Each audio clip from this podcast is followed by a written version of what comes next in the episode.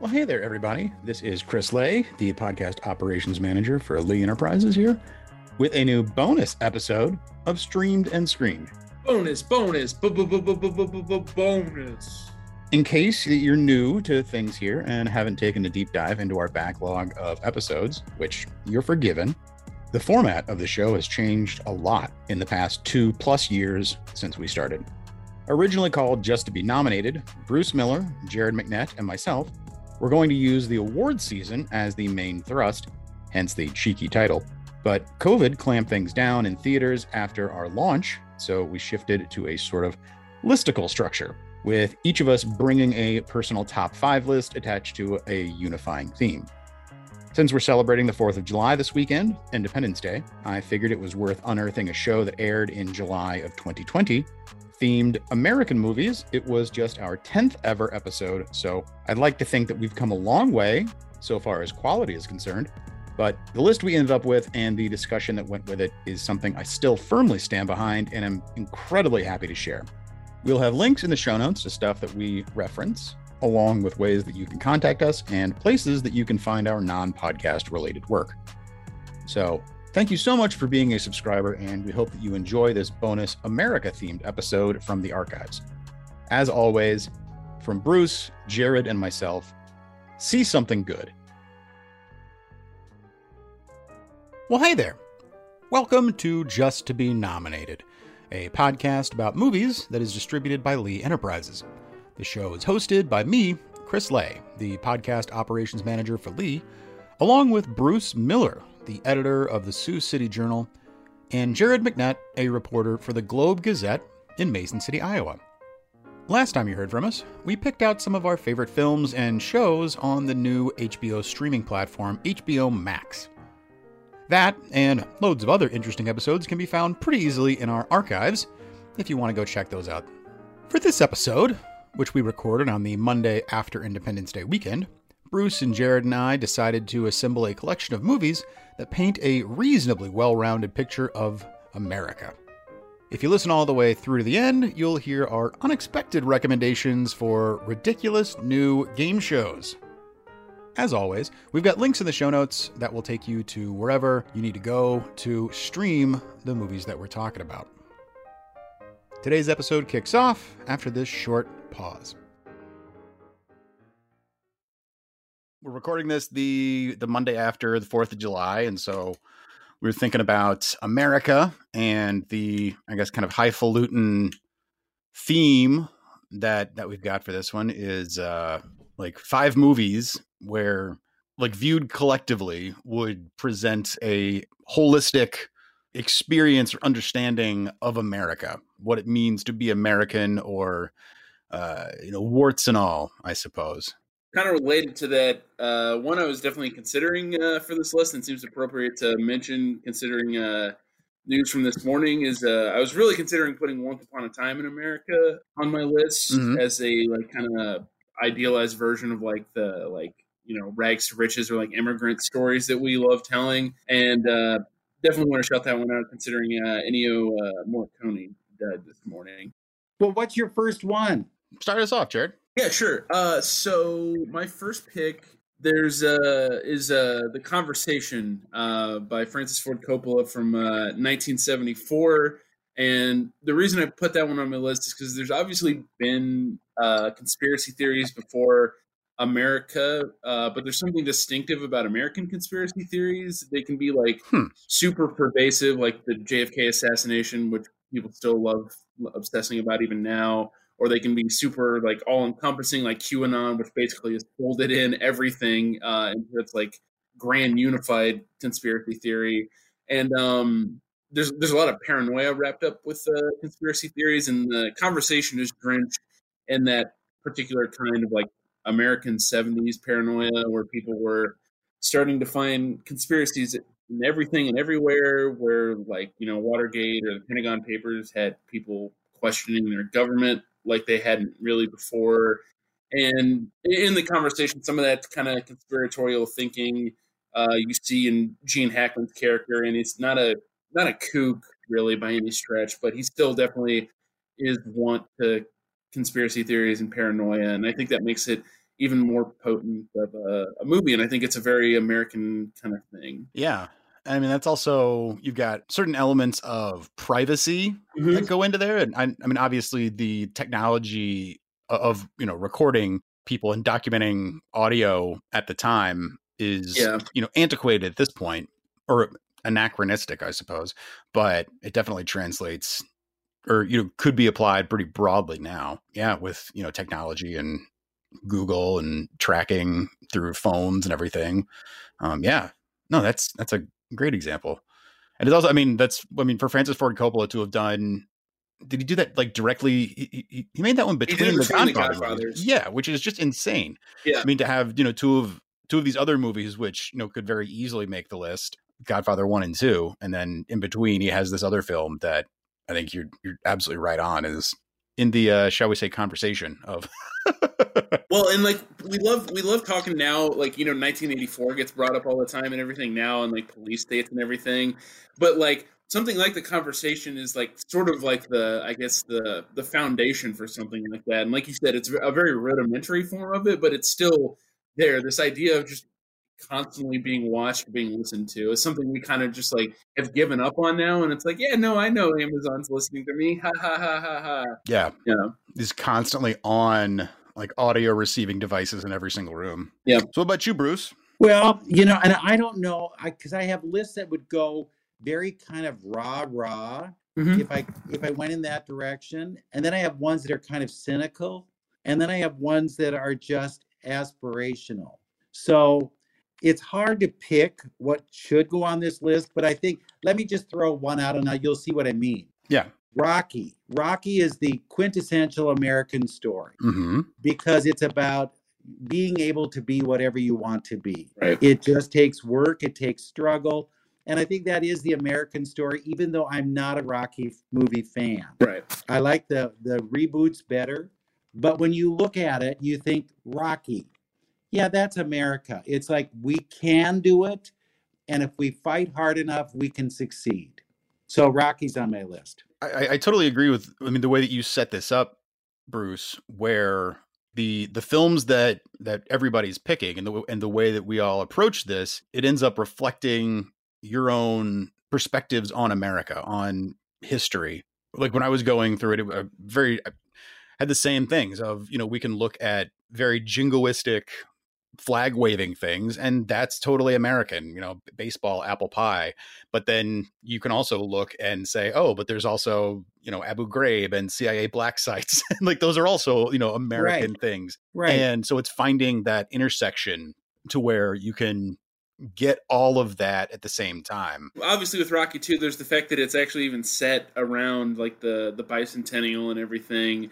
And even like Stallone's own story you could definitely do the same kind of like very American like uh rags to riches kind of thing too with the fact that like he put that together when he was a pretty struggling uh, actor and director in the in Hollywood Yeah. so there's even a meta kind of thing with it too yeah there's a very like bootstraps you know mentality to like the the production of the film as well as the the plot of the film it's so ideal. Mhm. in many ways, even though if you watch it, you go, "Oh God, I know where this is headed." You know what I mean? Yeah. It's it's very Yeah. predictable, and I was very upset the year that it won the Oscar for Best Picture. I thought it was like, "This is wrong. This should not win." But different crowd, different voters, you know, and they weren't going with my all-time favorite network, which I really think is oh a yeah much better film. that was one I was tempted to put on my list yeah Yeah, I've said this many times. Network is what we're seeing now. yeah It's how the media media,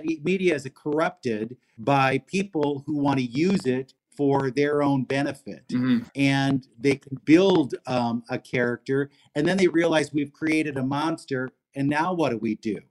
And I think Yeah. that's bearing out right now. I think we see those kinds of things. yeah Mhm. and the stratification of the the platforms that are coming out where you know you can you know be instagram or twitter famous and you know build a following that way i mean i remember when you know trump was still running and the the idea was he was going to lose in 2016 that the next thing he was going to do was just make some like make his own media empire out Right. of you know like a facebook Yep. television or something like that Yep. yeah that's definitely one that is uh, still still topical. Yep. So the like the the first one that I'm gonna throw out there is the first one, I suppose, where it's uh it's a little bit of a of a cheat. I think it's it's it's really easy. It could be easy to do a list of five documentary films that would present things, and I definitely didn't want to do that. But the first thing that jumped into my head was the movie Crumb from 1994, directed by Terry Zwigoff, which is a it's a documentary feature about Robert Crumb, who was a underground comics cartoonist from uh, the you know mid to late 60s became very well known through uh, like the Janis Joplin album cover and Fritz the Cat and a bunch of other odds and ends. And he also is from a tremendously damaged family and you get to experience that and o- over the course of the film what you end up touching on is mental health and i mean there there's so many other layers of you know pornography and depictions of race and sexuality and all of that kind of filtered through the prism of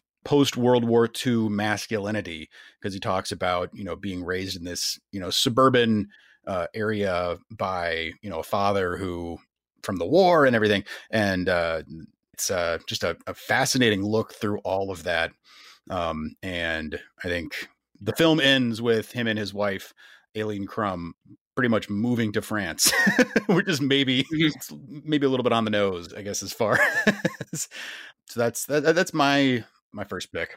Well, yeah, and there's definitely something to be said for like if you were like sh- you know showing these like or trying to teach like aliens or whatever like about yeah. like America. There's always something to be said for if you want to learn about a culture. It's always important to learn about whatever its counterculture is, and so something like that movie Crumb or just like diving into any of his stuff is definitely informative of like a very particular moment in uh, in counterculture and what that was like attempting to kind of tilt against. Chris, what appealed to you about the movie when you first saw it? It was it's just more so than anything, it was something where I don't want to say like I could see my family in it because I I couldn't, but I could definitely I saw you know friends, families, and relationships. It, it just it seemed like a a very unique window into American life. And it's also, I mean, I, you know, when I watched it, I would have been, you know, a teenager, um, just kind of discovering R. Crumb's. So there's the, you know, salacious elements that are going to suck you in. You know, the way that he, you know, draws women was certainly appealing to, you know, 15 year old me or whatever. um, you know, but from there, it provides a pretty simple little step stool up into the way that like the the American masculine psyche has been you know twisted by you know suppressed urges and sure. Yeah well and we understand where he's coming from. I think when you just see the cartoons you get no sense of what that man is like. Yeah. Mm-hmm. so they do they do inform if you will. Yeah. that's an interesting first choice. I like it. That's cool. My next pick i went with uh this is a my entertainment uh, in America pick, and it's one of my uh, favorite uh, comedies ever. And I watched it uh, endlessly as a kid, and it's a Cable Guy from 1996, uh, which uh, Ben Stiller directed. The reason I picked Cable Guy is it's like simultaneously a love letter to American entertainment, particularly television, which I mean, America obviously perfected in a lot of ways, but it's also a really, really dark warning about entertainment and uh, American television and American entertainment. Mm-hmm. It's almost like a little less preachy and dorky version of like Infinite Jest, where Ben Stiller is sort of showing you how we use like pop culture to basically like anesthetize ourselves to actual reality and like how something that can be for a person. Because Jim Carrey's character in that movie is not a fully formed person. He's the the man child and he's bad at like expressing his emotions. And Cable Guy was like in the early days of the internet, but it also kind of gets that sort of technological loneliness pretty right too. Because there's this scene where Jim Carrey's talking about, you know, you can play Mortal Kombat with a friend in Vietnam, and he's talking about that, and he sounds excited, but he's not an excitable person at all. So he's more interested in like the possibilities in it, and he, there's no real emotion behind it. So I think even now the cable guy holds up pretty well, even if some of the like specific entertainment references are a little Yeah. dated. And that's a that's a, a Judd Apatow script as well, I believe, right? Mhm, Yeah. So there we go. Okay, my second one, BlacKkKlansman. Excellent. I think BlacKkKlansman tells us that we always have to be wary of what might be out there. And when you see that, um, you think, oh my God, yes, we can't let our guard down because these things are there. And I do think that Spike does a really good job of telling that story in a way that brings people in that probably didn't know the story or didn't want to know the story or were just oblivious to everything Yeah. and it makes you understand what's going on. And I think even now, it's really important that you watch for some of those things. So I loved it. I thought it was a great movie. And the way at the end of that movie where he definitely loops it into pretty specific at that point very current events. Yep. Yeah. It- when I pick Rocky as my first one, you can't be all Rocky in the world. and I think this is a nice temper to that. I think it kind of makes you think, well, wait a minute now. When you're cheering Rocky, there's also another story going on that maybe you're not you're not getting. Yeah. And I think BlacKkKlansman helps kind of even that out a bit. And uh, another thing with BlacKkKlansman too is it's really, really, really early in the movie, but it also because it has like that little scene I think kind of dealing with like Birth of a Nation or whatever, if I'm remembering right. I've, I, it's been a while since I've seen Black Klansman, but like there's there's even that kind of thing of like how a lot of more insidious like things have kind of been reinforced in our society over the years with like entertainment and oftentimes with a lot of different movies and stuff like that. Yeah. In an earlier version of the list that I was trying to make for for this, I had um, like BlacKkKlansman was on was up- was up there, but I also uh, considered for a long time doing Bamboozled, which Oh. similar. I mean, and it's it's way more into straight up satire Yeah. than BlacKkKlansman, and it ended up I ended up just kind of cutting it because it it didn't hold up as well as an actual film, but it it does touch on a lot of the exact same things that that you're talking about, Bruce. Sure. Okay, what's your number two? Dead Man. Dead man, help me out. Dead Man. That's um it was Jim Jarmusch movie from 95. Uh it is uh about a it's, it's like a neo western. Psychedelic Western. Yeah. Um Johnny Depp plays like a character uh kind of, you know, wandering out into the wilderness and there's just a, a whole lot of very direct implications about westward expansion and you know manifest destiny and it's also one of the earliest examples of a film that went out of its way to portray the native american populations as historically accurate as possible and make sure that those that their representation was was dead on and i mean it still is a film that was made by you know a white guy who's you know born and raised in new york. So it's hard to you know pin that down entirely but you have to have something about native americans and land taking and this definitely t- touches tho- those bases in a way that i think is, is really functional and worth catching up for anybody who hasn't seen it yet Did you ever see any of the Billy Jack movies? i did not I grew up in a reservation, and Billy Jack was like a really kind of folk hero, even though he was, I think he's a white guy, if I'm not mistaken, um, Tom Laughlin.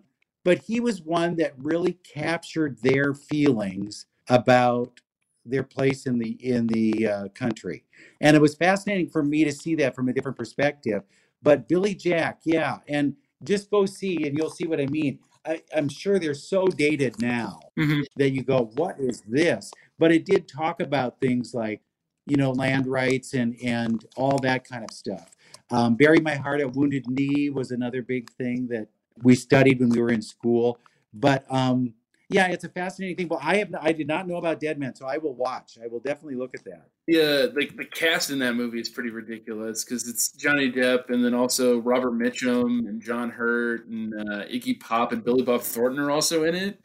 Yeah, as this almost like uh like shakespearean kind of quartet of you know characters that randomly stumbled upon in in the woods Are they Mhm. hammy? um no it's it's more i mean the whole movie is very almost dream logic i suppose Yeah, uh like johnny depp's character he's an accountant and he's he's on the run for murdering somebody to a degree, but he also is getting sick from an infection, and so it's.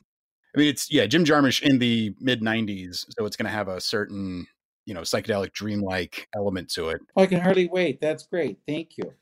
Uh, so uh, Bruce had a Spike Lee movie on his list, and I have one on mine too. Although I went uh, more contemporary with mine in terms of when it's set. And my uh, next up pick is uh, 2002's 25th Hour, and uh, that was kind of my pick for like America and rebuilding because obviously, famously in 25th Hour, there are a lot of scenes of like uh, you know the hole where the World Trade Center once stood and all that stuff. But then 25th hour also i think works really well um, as kind of a thing of like america as a community um, at odds with each other um, which is definitely best exemplified in 25th hour with edward norton's uh, diatribe against literally every possible ethnicity including like italians and like irish people and whatnot living in uh, new york city. That like he seemingly gets along with it at other points in the movie but then just like it it boils over into this like tension that often happens in Spike Lee movies when he goes into the just this long, long, long uh, monologue. And so I, I think that movie works really, really well as a like a melting pot kind of movie and how those kind of tensions can sort of play out sometimes. I think that was Spike Lee adapting a work by somebody else. Yep, David Benioff. Yeah. Yeah. Game of Thrones. yes. Yeah. You're kind of dark there with all these things. Somebody had to have some of those too. I, although I guess we all have kind of started to drift a little dark with some of the picks too. But yeah. Okay, can I can I lighten it up a bit? Please. Yes. National Lampoon's Vacation. All right. I figured that that was going to end up on there at some point. That is so my life. In fact, you know, at the beginning of the show, there's uh they have these postcards from all these places that you can visit. I've been to all of them. All of them. My parents took me on every one of those vacations. We saw Paul Bunyan in Minnesota. We saw the um, the biggest ball of twine. We saw all that crap, and we actually did go on one of those trips to Disneyland when I was a little kid. It was my goal in life that if anywhere I could get, it would be Disneyland. And every year I would hit them up and say, "We got to go to Disneyland. This is the year." Well, the year we moved, they said, okay, this is the year we get to go to Disneyland. So we had to hit a bunch of relatives' places on the way. But we finally got to Disneyland and we left at three o'clock in the afternoon. And I was so mad. You have never seen somebody scream and shout and raise a big stink like I did because I said, no, you've got to stay until the fireworks. And they said, well, we'll just watch them from the motel. We don't need to hang here for this. So, Doesn't count. all right, you've got to be there. So, as a result, I think it's affected my adult life because I have been to Disney World more than 40 times. Whoa. I think that tells you something right there that when you deny a child what they really want, they are going to make up for it in later years. But I think it the movie now talking about the movie, it it captures what that that family experience is. How really, you know, come on, kids, we're going to have fun, or else. Yeah. And I think it, it's, it holds up. It's one that if you watch it now, it's just as funny as it was back in the day. And even though it might be a skewed view of of life, it really captures a lot of things in that dynamics of a family. So vacation. Well, and, and there's also something to be said for Vacation too, or some other movies like it, of like a, a pretty good depiction of like what middle class like leisure is in America, because they're not like taking some like fancy trip to like the Hamptons or whatever. They're like piling in their car and driving to this really goofy amusement park and staying with like weirdo family members along the way. How the relatives. We all have Mhm. those relatives, don't we? Oh yeah, yes. Cousin Eddie is in my family. Oh yeah. Ev- everyone has a version of a cousin Eddie. If you can't name the cousin Eddie in the family, you are the cousin Eddie. Every gene pool has its shallow end for sure. Okay, so that was my number three. What's yours? I went with uh The Master. nice. The Which I Master. feel like there almost every single Paul Thomas Anderson movie could be argued onto this list. Yeah. I feel like if you were to pick you know the five most recent Paul Thomas Anderson movies, you'd be like, well, there there you go, we're done. Um, but I yeah, between There Will, Will Be Blood and Boogie Nights, I feel like I, I wanted to have something that would touch on religion and the obviously the master is about Scientology and Scientology just strikes me as one of the most uniquely American uh, religions, quote unquote, Oh, yeah. to come about. And the, uh, yeah, I feel like it just captures also the very specific, you know, fertile ground that that allowed that to grow from post World War II. Again, I feel like there, there's so many of these things that you know the post World War II uh, baby boom, all, all of that has left such an indelible, you know, stamp on current American culture. I mean, the performances in The Master also are just absolutely incredible. Amy Adams is always overlooked, I think. She needs to have 5 Mhm. Oscars on her shelf. Yep. We also see, I mean, it's the introduction of uh, Oscar winner Rami Malek. Right, right. yeah again like with i was saying with the conversation and how like you know conspiracy theories aren't just an american thing it's the same thing with like the master and like conmen or whatever like conmen aren't a uniquely american thing but like the way we sometimes lionize conmen i feel like is a more particularly american thing and then obviously the history of america is rife with religious conmen not just L. Ron hubbard but also you know joseph smith or more recently like the there's a church for people that like drink bleach and that that's just con men all the way down too so Yeah. we have like a long history of religious con men in Or I mean, I feel like I mean, even like I mean, I feel like conmen is is is a little more loaded than I personally would want to like commit to. But I totally get what you're saying. When like I don't Mhm. like when I think about you know like like the churches that do snake handling, like who yeah who's who's benefiting from that? you know, like who's, Mhm. who's the guy at the other end of the money hose from snake handling? big snake With movies like that, you find that Americans want to believe. Oh, absolutely. Mhm. And I think that's a, a, a uniquely American trait because I think you go to other countries and they are a little more skeptical about things, but we want to believe that magic is magic. Yeah We want to believe that things can happen. We want to believe that this master knows what he's talking about. And I mean, you see the same thing with with Boogie Nights as well, where it's these family units that are cobbled together and you know seem to form kind of naturally. I mean, it's a you know self-selecting sort of group, both of them. You know, the porn industry and these you know the burgeoning Scientology, but you know people just want that acceptance. They want to be welcomed and understood. Yeah, Yeah. It's like now when we have been um, quarantining at home, we're not part of that family that we got at work. yeah. And I think you sense that. You think, yeah, I am a like a I'm a homing pigeon. I want to get to where I feel most comfortable. Never mind that you might not like any of the people who are there. Yeah. But you you feel like that's where you belong. Yeah. So, so the master was wa- was my pick of those, just because it kind of covers that the religion base really, really well. yeah that was actually uh my uh my number two pick uh so in light of that i'm gonna go to one of my uh reserve picks and uh ha- happy to put this on the list anyway and that's uh 1974's uh, documentary pick from uh, Martin Scorsese, um, Italian American, which um, is a really, really um, like heartwarming and moving documentary. It's l- less than an hour long, so it's perfect for uh, for Bruce, and it's just him uh, talking with his parents about you know their experience growing up as like first generation, uh, you know, immigrant kids in New York City um, during like a very like chaotic time in uh, in New York City, and um, just talking to them about you know that experience and food and just culture and family. So it, it ties up just a lot of different heartwarming strings about uh, American experience. I would Hmm. say.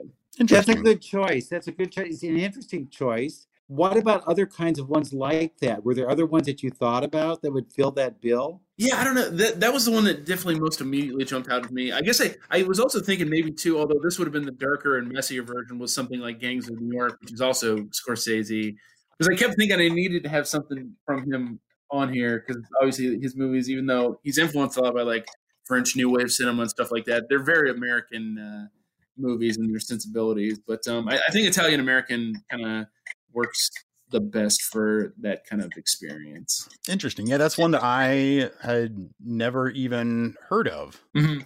Yeah, it's on uh, it's on YouTube, and it's one of the ones that just came out in the Criterion collection of some of his uh, shorts. Neat. So I was wrestling with my next choice because I look at something like American Sniper, Ooh, and I yeah. know that that lays with a certain audience, but I had Mhm. problems with it all the way through.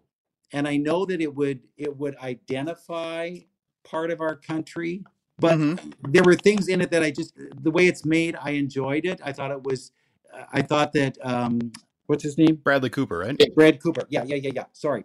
I thought he did a great job and I love that he had the the accent and all that down. He's really good at those kinds of things.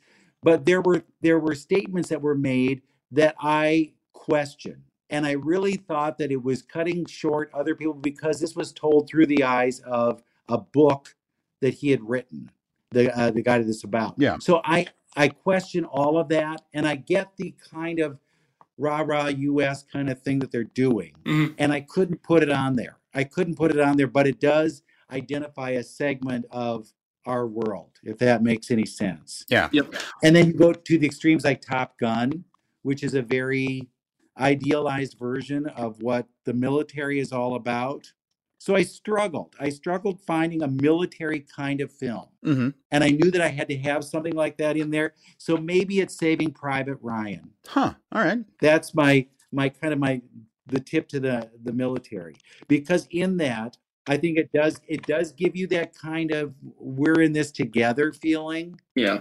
but it doesn't go to the point where you know and i was the one who did it hmm which is where i had a problem Yeah. so saving private ryan is my military film Well, it's also I feel like we I mean you kind of have to have a, a Steven Spielberg movie somewhere in on here, um, and you know it captures the best aspects, I suppose, of of of the of the aspect you can find about war, um, and yeah, yeah people like patton and i was bored by patton. I didn't like it. So i didn't want something like that but anyway i needed a war film i thought because in my whole life i've always dealt with war. And that's definitely the, a case too of like that that one pick makes more sense because it's a case of uh, a war where the enemy was much more easily understood by everyone because it's actual Nazis, right. And so yeah, it, th- there's a lot less like emotional fraught and like strife and anxiety over something like that versus like you know what's being depicted in like American Sniper or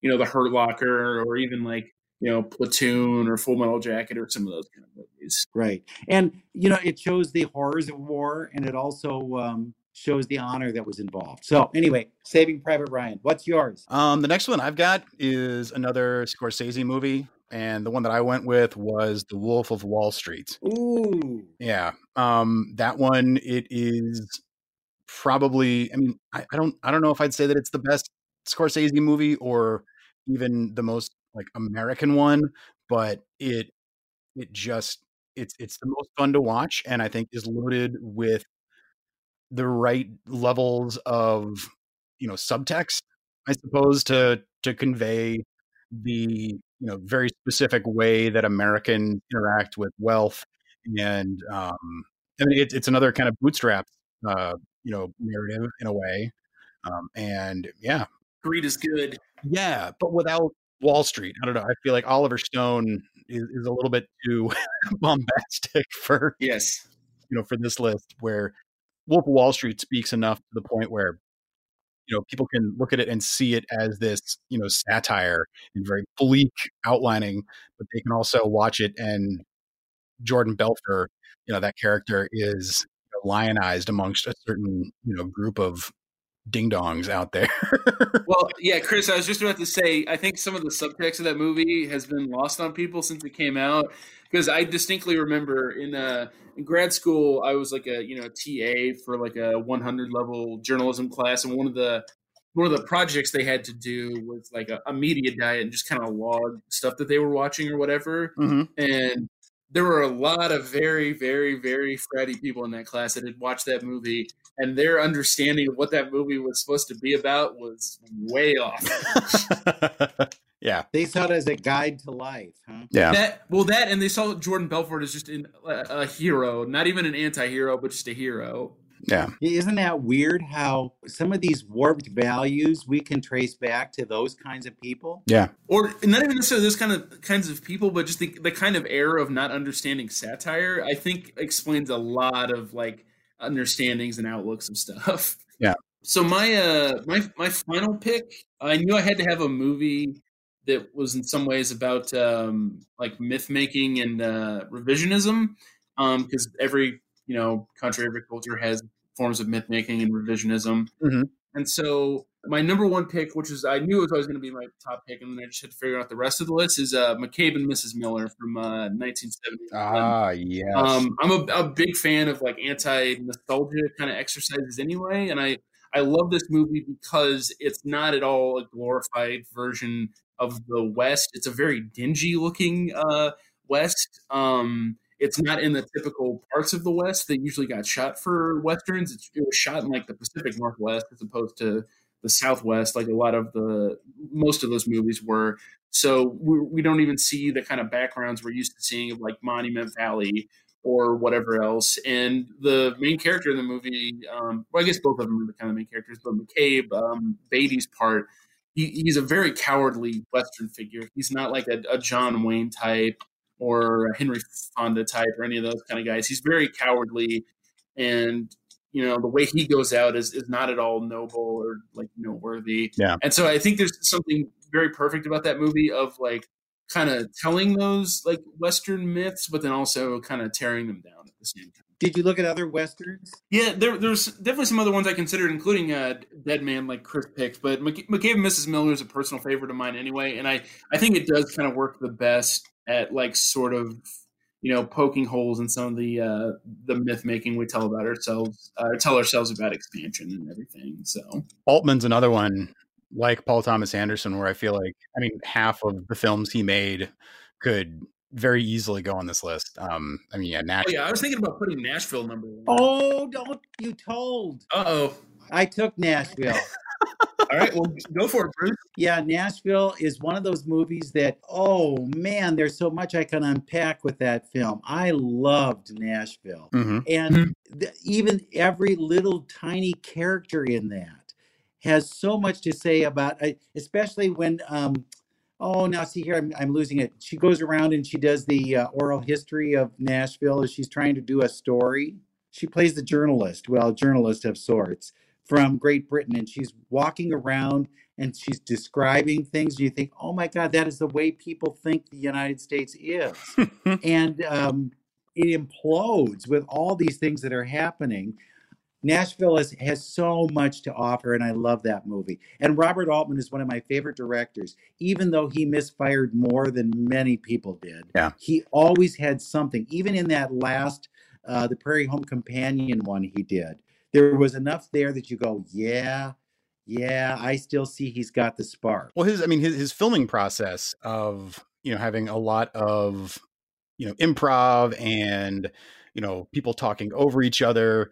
I mean, some of those things are going to end up turning into these beautiful monuments to to what he was trying to accomplish, like Nashville McCabe, and you know something like Short Cuts, even, which would have been my pick, I think, of of those Altman movies for this. But then you get moments where it doesn't quite work, and you are, you know, it's uh, Brewster McCloud, which is is a fine movie, but it's definitely way more of a mess than a success. Well, look at MASH. You know, MASH turned into something entirely different when it became a TV series. Yeah. But you look back to that movie and it shows the brutality of war as well. hmm So, yeah, I love Robert Altman. So, Nashville was mine. I'm sorry. Nice. And I, you know, I almost put, Jared, I thought you were going to do this. I almost put a superhero film on. Well, what were you? Which what would one? you have picked? Well, because, you know, you could make a case for Avengers Endgame. There's a lot there that could give you an idea. You could make a case for The Dark Knight. And so I thought, I bet he's going to do one of those. So I'm not going to grab one. Yeah.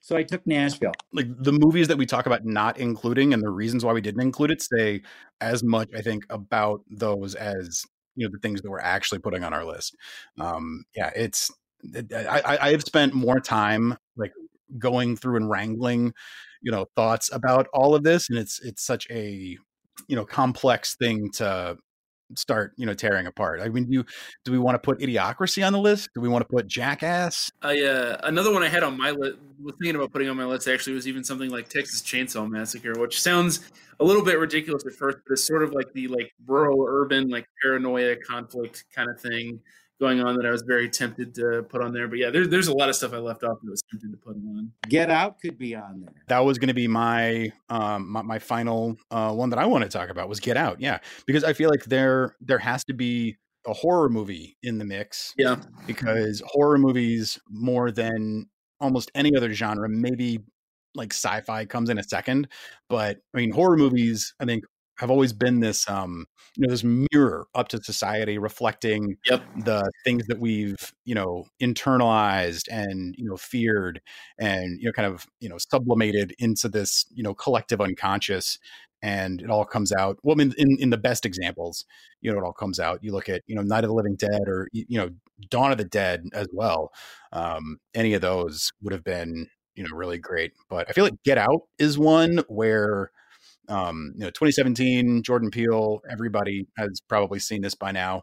Um, just, I mean, put its finger directly on without really putting it on on the nose, um, with just where you know race race relations are in America at the time, and I mean, it, it touches on so much of you know aspects of policing and um, you know identity and I mean yeah, it's it's one that is only going to be revealed to have been uh, way more prophetic. I think as as time goes on, and doing a lift that wasn't particularly easy either. Of like making sure to place just as much blame on like white, well-meaning liberals as like anyone else, because like the the people in Get Out are supposedly seemingly like on the on the like right side of history or whatever, and like the dad's talking about I would have voted for Obama like a third time, but then they're the most horrifying people in the movie. Performative liberalism mm-hmm. um, you know, can be so you know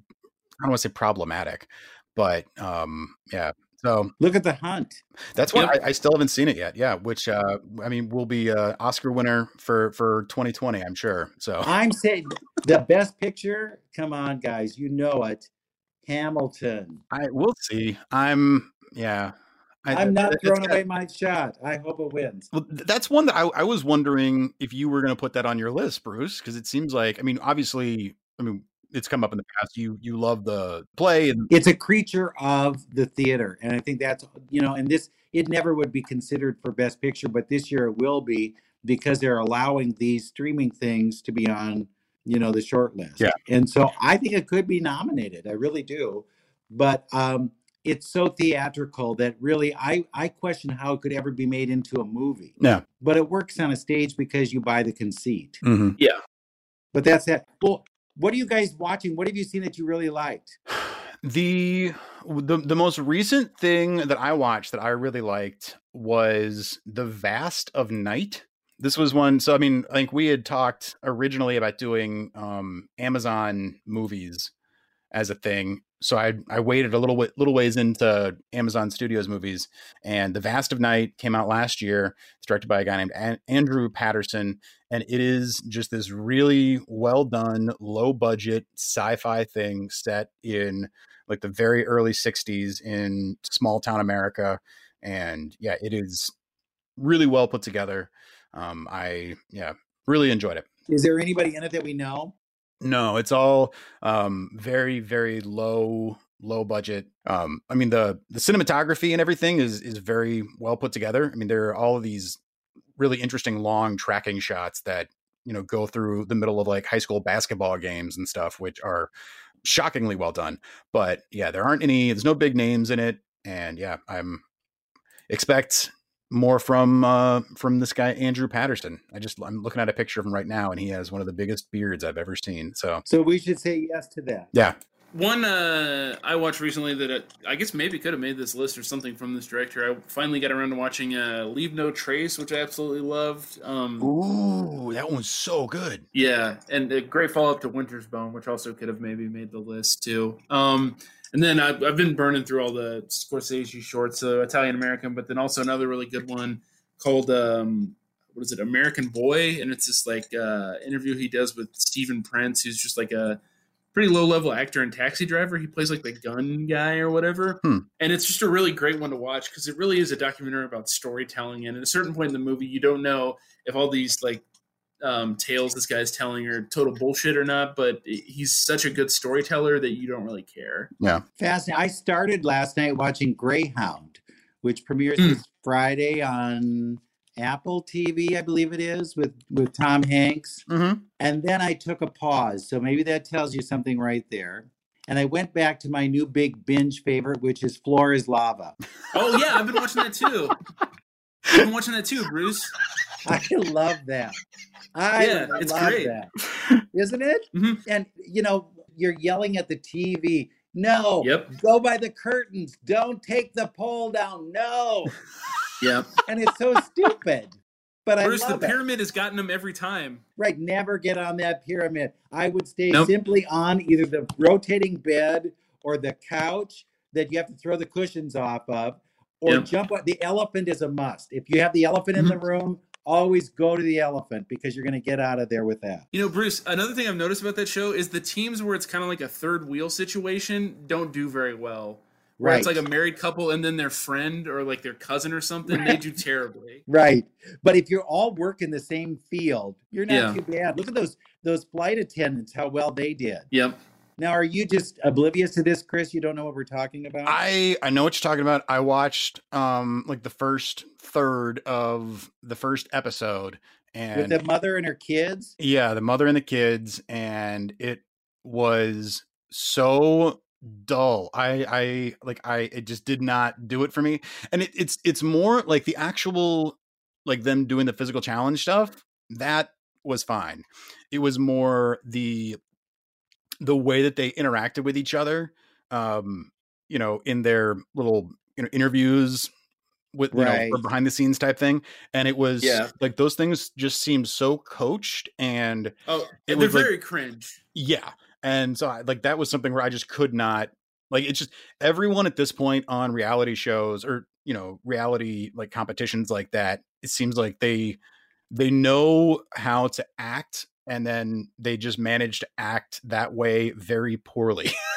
So um yeah that, that was like my my general takeaway from it. I'm sure that i'll get back to it. I mean I, on the other hand i've been watching don't the um the oh, new, yeah, yeah. new game show on well it's on abc but i've been catching it like the day after on on hulu and hosted by adam scott. So i mean i'm i'm certainly i'm, I'm not you know coming from some you know high horse looking down on the floor as lava Adam Scott has worn the same outfit every episode. Did they shoot them all in one day?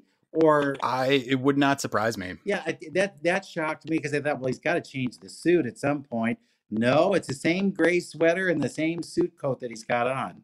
But uh, the thing I like about this is I think, what would I do in Floor is Lava? Would I go this way? Would I go that way? Would I be bossy? Would I be the one they'd have to help pull across because I'm so lame? So if the three of us went on Floor is Lava, just think what we would do. You'd leave me back at the front. i think that's the that'll be our next our next theme is uh let's talk about movies uh that, that have a game show component Okay. And you know that Bruce always gets left. Yeah, let him go. He's the one. We can No. sacrifice him.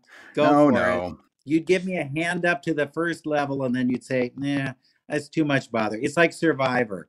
If we were picking who was going to stay in Survivor, first one voted out, Bruce. no So are we looking at Jumanji and those kinds of things then the next time? Clue? I was thinking, I mean, Clue wouldn't be bad, or not necessarily just adaptations of of board game type things, but like um the uh the Running Man, like that kind of thing, you know, where it's a Sure. like there's there's a, a game component to Tron. Yes, exactly. Um, things along those lines. So we can definitely talk about who who would survive the Running Man of of the three of us. Well, you know I wouldn't. I, you know I'm out. None of I us. tap would. out right away. I'll be the one who sits on the sidelines and watch you guys stand on a pole for three hours and see who's going to give first.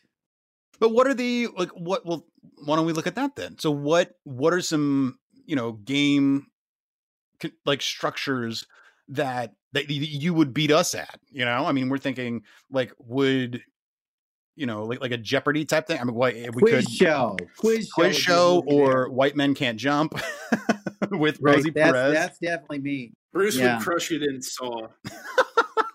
There you go. There you go. We're Eh, good. Yeah. So next week we'll be talking about game movies or movies that have some kind of a like a, a game component to them, um, be it uh, you know game show or whatever. So we can, I guess, address the ins and outs of that uh, next time. So be thinking about that. And uh, what was it, Bruce? I think you coined our catchphrase uh, last time, which was uh, you know, see something good. I think that was the that was there you go.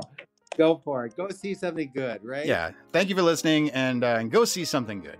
Floor is lava. Floor is lava.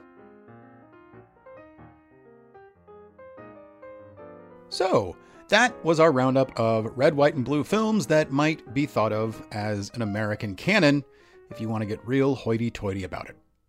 There are links in the show notes, like I said at the beginning, uh, that will take you to places where you can stream all those. So make sure you click on through and find those there. And hey, uh, while you're making with all that clicking, you can subscribe to the show on Apple and Spotify and Stitcher and, I mean, you know, wherever else you listen to podcasts if you haven't already.